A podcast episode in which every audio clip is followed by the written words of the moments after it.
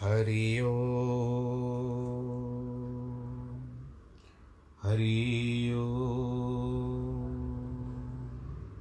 हरि ओ।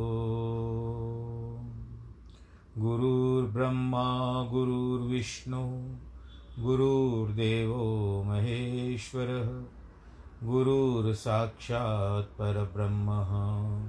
तस्मै श्रीगुरवे नमः।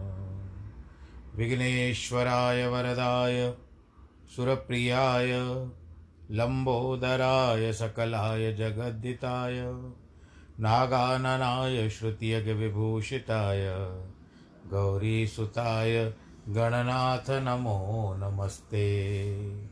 नाहं वसामि वैकुण्ठे, योगीनां हृदयेन च, मद्भक्तां यत्र गायन्ति। तत्र तिष्ठामि नारद। जिस घर में हो आरती, चरण कमल चितलाय तहाँ हरि वासा करे, ज्योत अनंत जगाए। जहाँ भक्त कीर्तन करे, बहे प्रेम दरिया। तहाँ हरि श्रवण करे, सत्यलोक से आए। सब कुछ दीना आपने। भेंट करूँ क्या नाथ? नमस्कार की भेंट लो, जोड़ू मैं दोनों हाथ। जोड़ू मैं दोनों हाथ, जोड़ू मैं दोनों हाथ।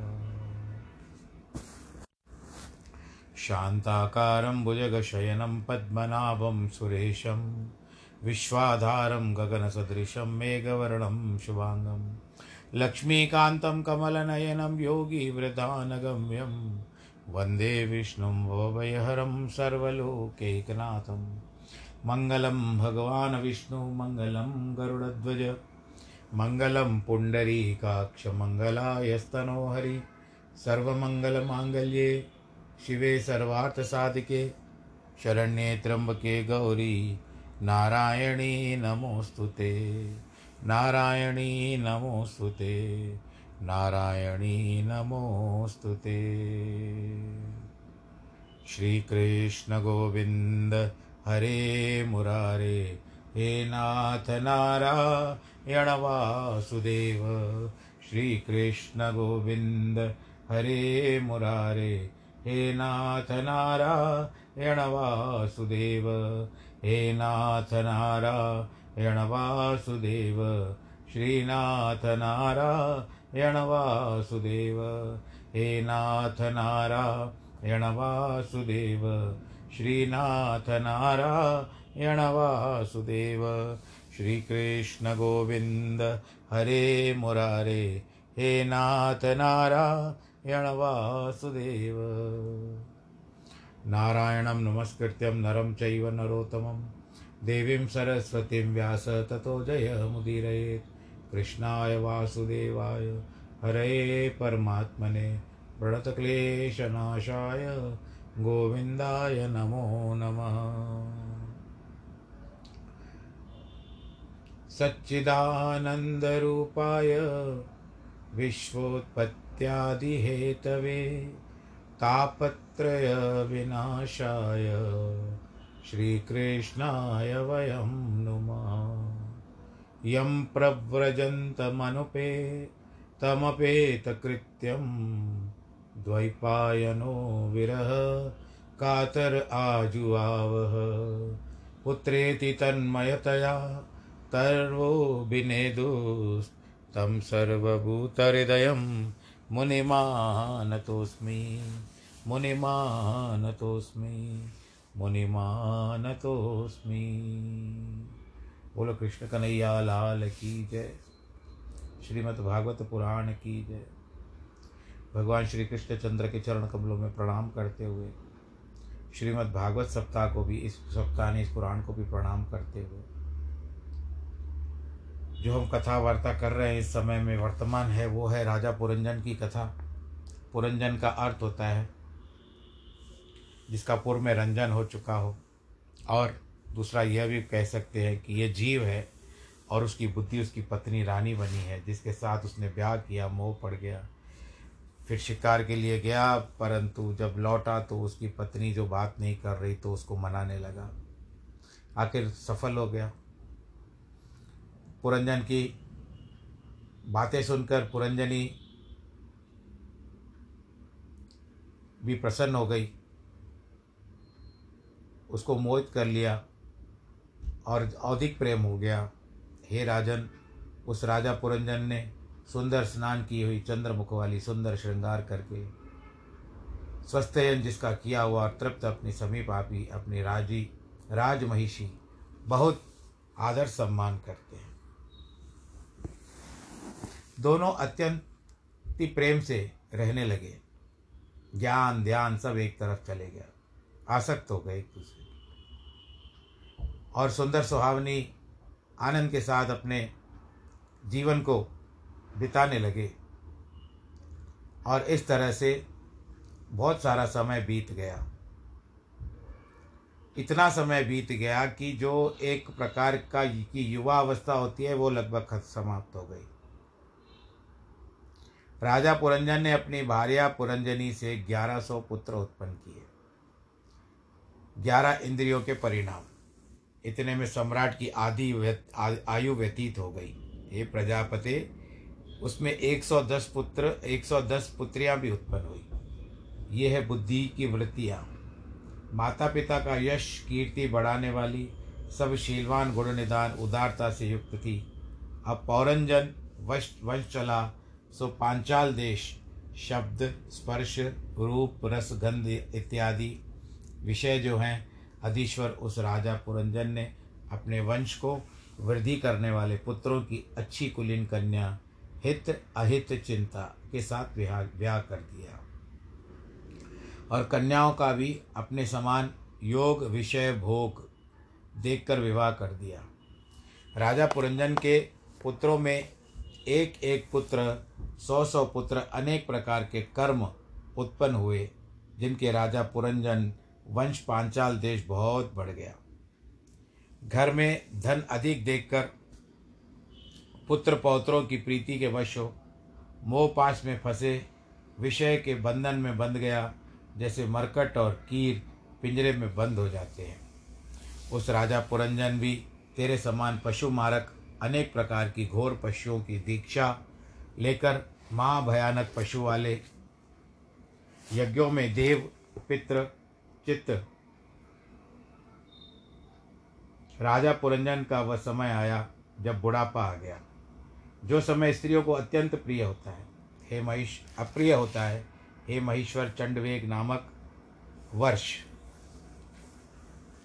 गंधर्व लोक का अधीश्वर है।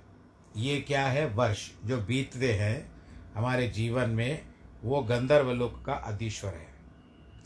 360 महाभट योद्धा। समीप रहते हैं। आप समझ गए होंगे, अगर हम हिंदू कैलेंडर के हिसाब से जाएँगे तो हमारे वर्ष का जो गणित है, वो 360 दिन का होता है। परंतु हम लोग यदि अंग्रेज़ी के हिसाब से जाएँगे तो उसमें तीन सौ पैंसठ होते हैं।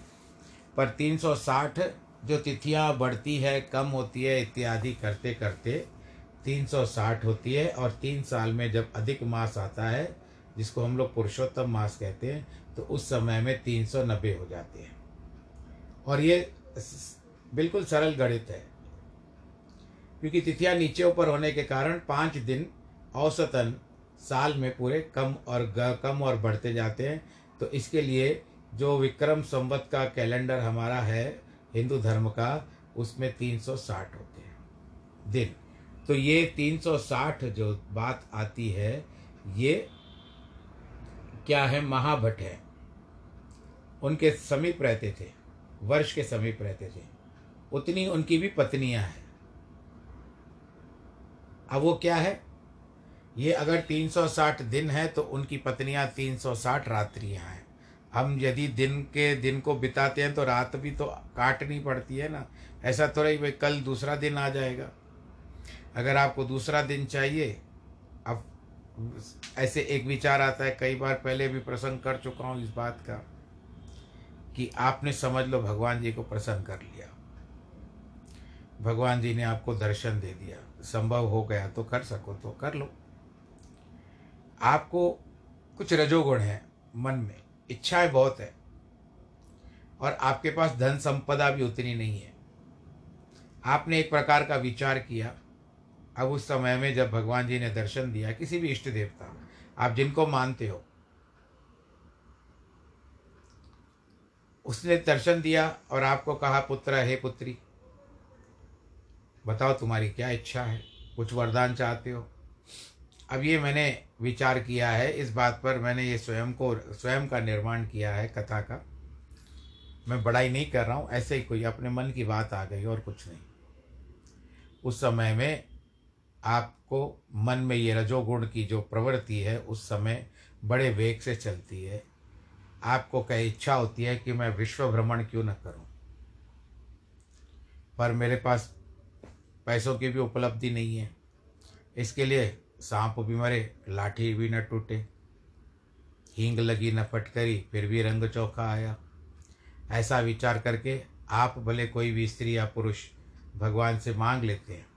ये भगवान आप मुझे एक स्थान से दूसरे स्थान के लिए यहाँ से अंतर ध्यान होकर के तुरंत मैं दूसरे स्थान पर पहुँच जाऊँ, ऐसे अंतर ध्यान और प्रकट होने की का वरदान मुझे दीजिए।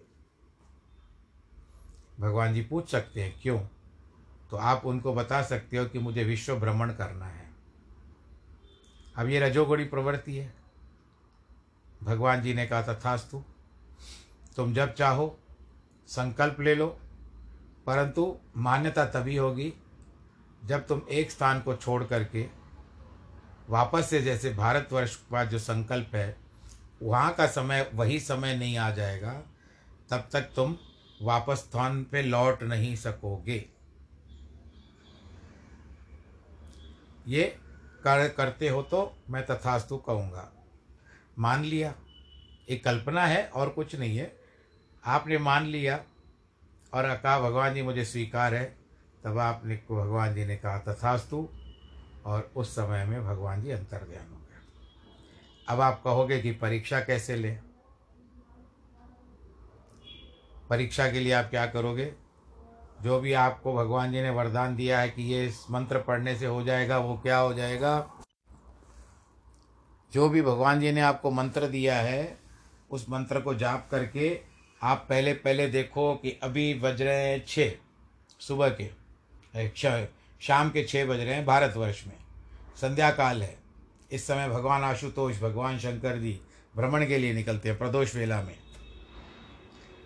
तो क्यों ना मैं इस समय में विश्व भ्रमण के लिए निकलूं, एक ऐसे देश में चला जाऊँ, वहाँ का देखूँ किस किस तरह से लोग रहते हैं और क्या रहते हैं, ऐसे करते हुए आप कहोगे कि मैं न्यूयॉर्क चला जाऊँ या वाशिंगटन चला जाऊँ।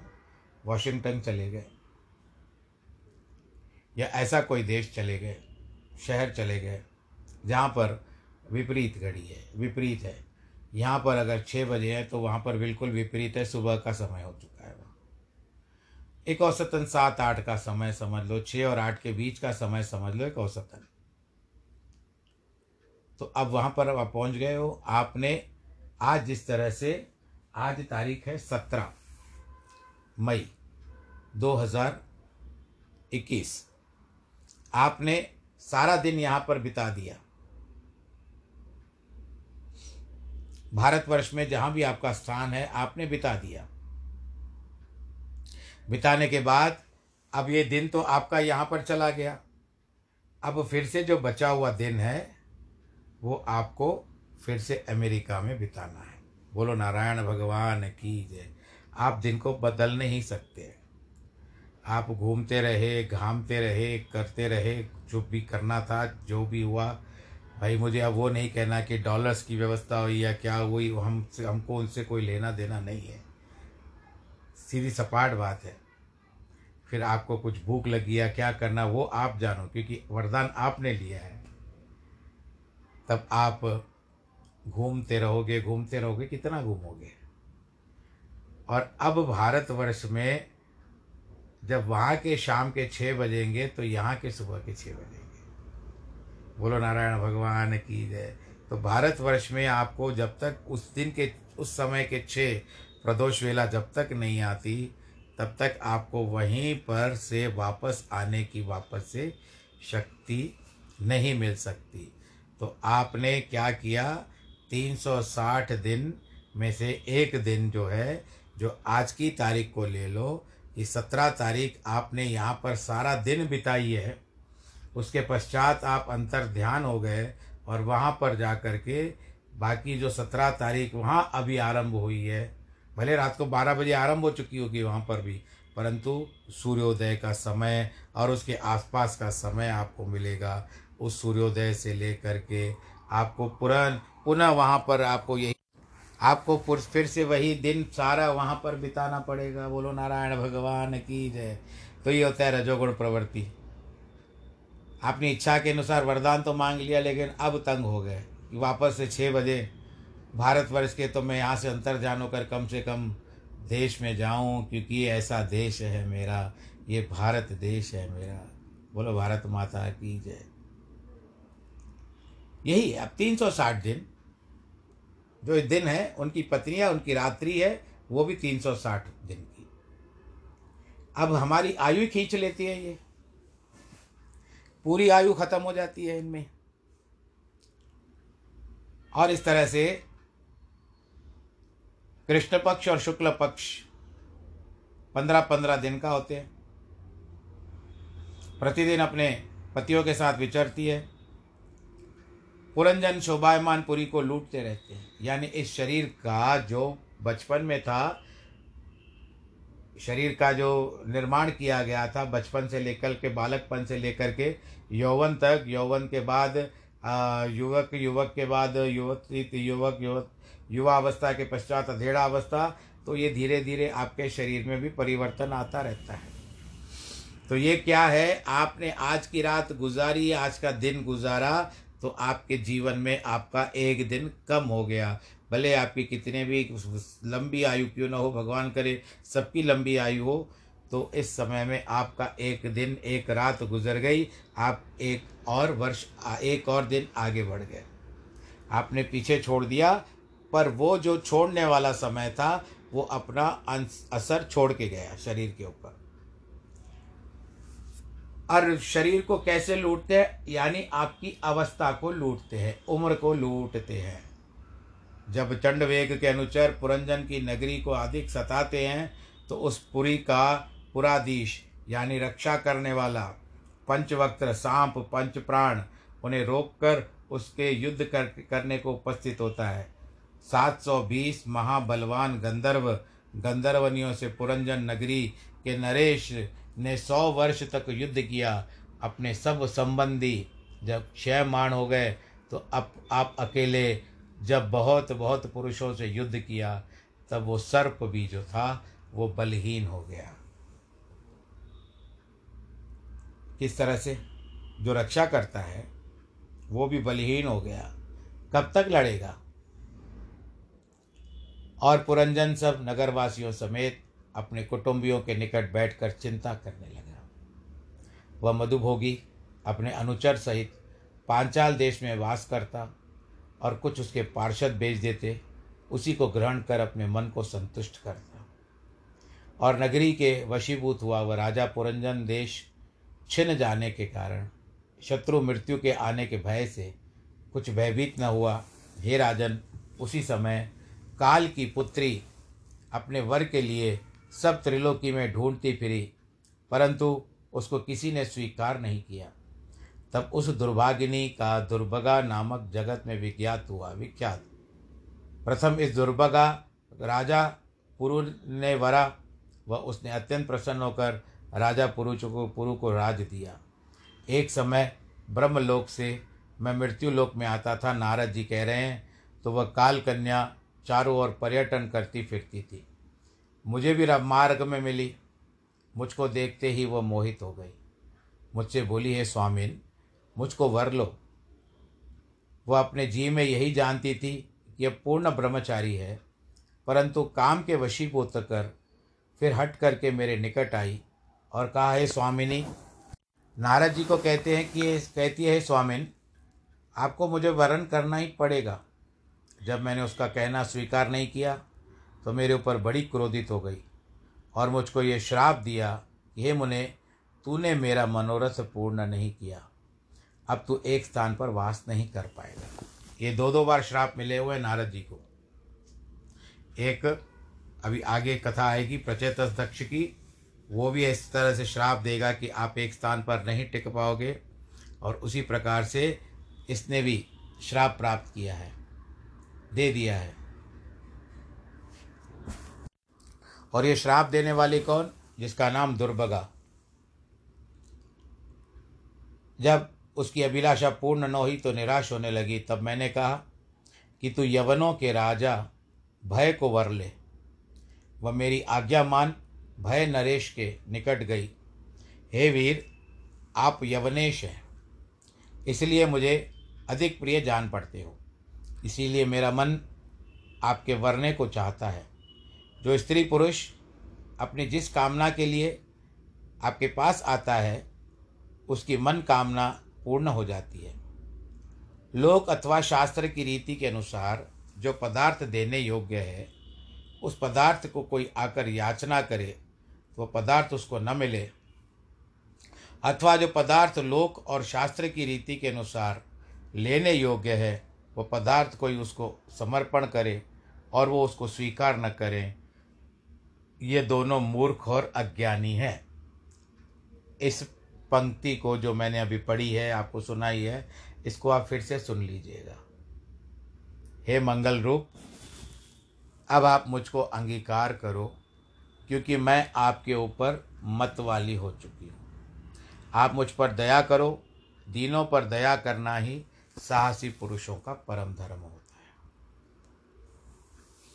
जब काल कन्या ने, जिसका नाम हम दुर्भगा कहते आ रहे हैं, इस प्रकार विनय पूर्वक वचन कहे, तब यवनेश्वर भय जो कि बात देवताओं की समझ में भी आनी कठिन है, वो मरण है, मुस्कुराकर उसके से कहता है, मैंने अपने आत्मज्ञान से तेरे लिए पति अनुसरण कर लिया है। वह तू अमंगल रूप श्रेष्ठ पुरुषों के योग्य नहीं है। यदि तू किसी के सम्मुख जाकर विनय करेगी तो भी कोई तुझे स्वीकार नहीं करेगा।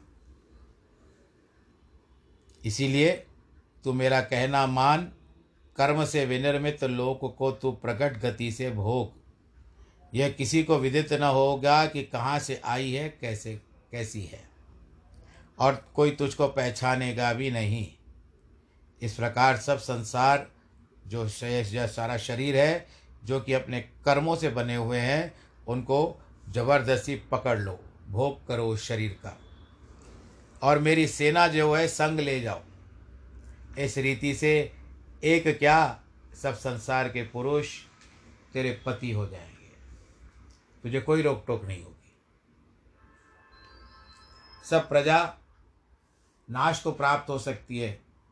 नारद जी कहते हैं कि हे राजा प्राचीन वरिषि जो प्रचेताओं के पिता हैं, अभी तक इनके पुत्र जो हैं, दस पुत्र प्रचेता वो तपस्या में, जिसका आप लोगों ने सुना, भगवान शंकर जी ने उनको हंस गुह्य स्त्रोत्र बताया था, उसका जाप कर रहे हैं। इन प्रचेताओं की कथा भी आगे आएगी, आगे के प्रसंग में आएगी। धीरे धीरे कथा बढ़ती है, क्योंकि इसमें वंश, वंशानुचरित इत्यादि होता है। जब वंश चलता है तो पीछे से उसके जो वंश के अनुसार है, वंश के ऊपर ऊपर, वंश वंश वंश वंश, वंशावली जिसको कहते हैं, वो वंशावली भी साथ चलती है। तो चौथे स्कंद में जैसे ध्रुव से लेकर के कथा आरंभ हुई है उत्तानपाद से लेकर के कथा आरंभ हो रही है, अब ये सारे स्कंद में यही सारा धर्म है, उसी राजाओं की कथा, उनके परिवार की कथाएँ, ये सब अब तक आती रही है। तो अब प्रचेता भी जो है, वो तपस्या ही में लीन है। उनकी कथा आगे में आएगी, किस तरह से आएगी, वो देखते हैं। पर इस समय में राजा पुरंजन की कथा और ये पुरंजन एक कल्पना है। कल्पना जिस तरह से मैंने बताया, कोई पुरंजन नहीं है, ये शरीर है। शरीर अपनी बुद्धि से ब्याह करता है, बुद्धि जिस तरह से उसको नचाती है, भगाती है, और वो उसी अनुसार करता है। बुद्धि रूठती है तो रूठ जा, वो भी घबरा जाता है, फिर उसको मनाने की चेष्टा करता है। बुद्धि को संयमित करने की करता है तो बुद्धि उसकी स्त्री है, जिस दिशा में ले जाएगी। तो इस दिशा में चलने फिरने के कारण उसको अपना वर्तमान नहीं दिखता, उसको अपना भविष्य नहीं दिखता। वो केवल अपने आप को रजोगुण में रमा करके बैठा रहता है, और जिसके कारण ये जो काल रूप मैंने आपको बताया, तीन सौ साठ दिन है, तीन सौ साठ रात्रि है ये सब रात दिन है, गंधर्व और उनकी स्त्रियाँ, ये दिन भर दिन हमारे दिन कटते रहते हैं। एक और भी बात सुनती, इसी भागवत के अंदर में आती है कि आगे चल कर के सुनाए तो ज़्यादा अच्छा लगेगा। इसके लिए मेरे कहने का तात्पर्य है कि जब भी वो प्रसंग आए तब उस समय अच्छा लगेगा, नहीं तो फिर दो बार हो जाएगा प्रसंग।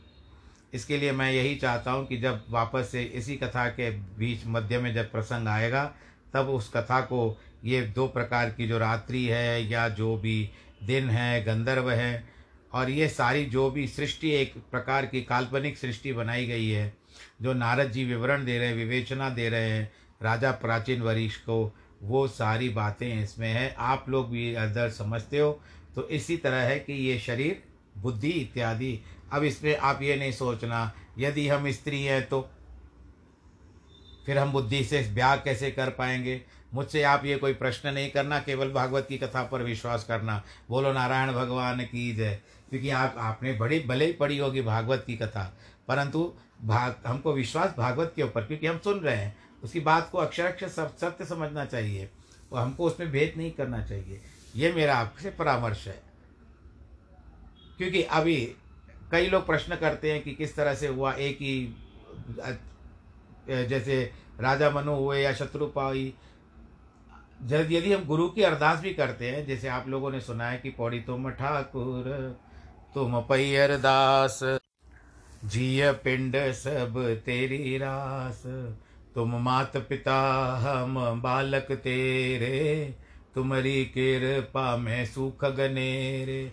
कोई न जाने तुम्हारा अंत, ऊँचे ते ऊँचा भगवंत। सकल सग समगरी तुम्हारी सूतरधारी, तुम ते हो वे सो आज्ञाकारी। तुम्हारी गत मित तुम ही जानी, नानक दास सदा कुर्बानी। तुम्हारी गत मित तुम ही जानी, नानक दास सदा कुर्बानी। आप लोग जो जो अरदास करते हो, आप लोग बाग बाग, गुरु द्वारे में जाते हो, वहाँ पर सब अरदास होती है, कड़ा प्रसाद वचन होता है, बाबा जी को मत्था टेका जाता है। मैं भी मानता हूँ गुरु नानक देव जी को, और उनको ही गुरु मानता हूँ, आनंद के साथ रहता हूँ, उनका आशीर्वाद भी मुझ पर बना रहता है। मैं अब ये नहीं कि मैं अपनी बड़ाई कर रहा हूँ या मैं आपको ये बता रहा हूँ कि मैं गुरु नानक देव जी को मानता हूँ। मैं गुरु नानक जी को अपना गुरु मानता हूँ। वास्तव में मेरे पिताजी के बाद ही उन्होंने भी बताया था कि हम इसी को मानेंगे गुरु। और हम बड़ फिर भी आनंद के साथ रहते हैं। गुरु का आशीर्वाद भी आप अपने अपने गुरु जो भी हैं, आपके गुरु जो भी है, आपके ऊपर आशीर्वाद बना रहे।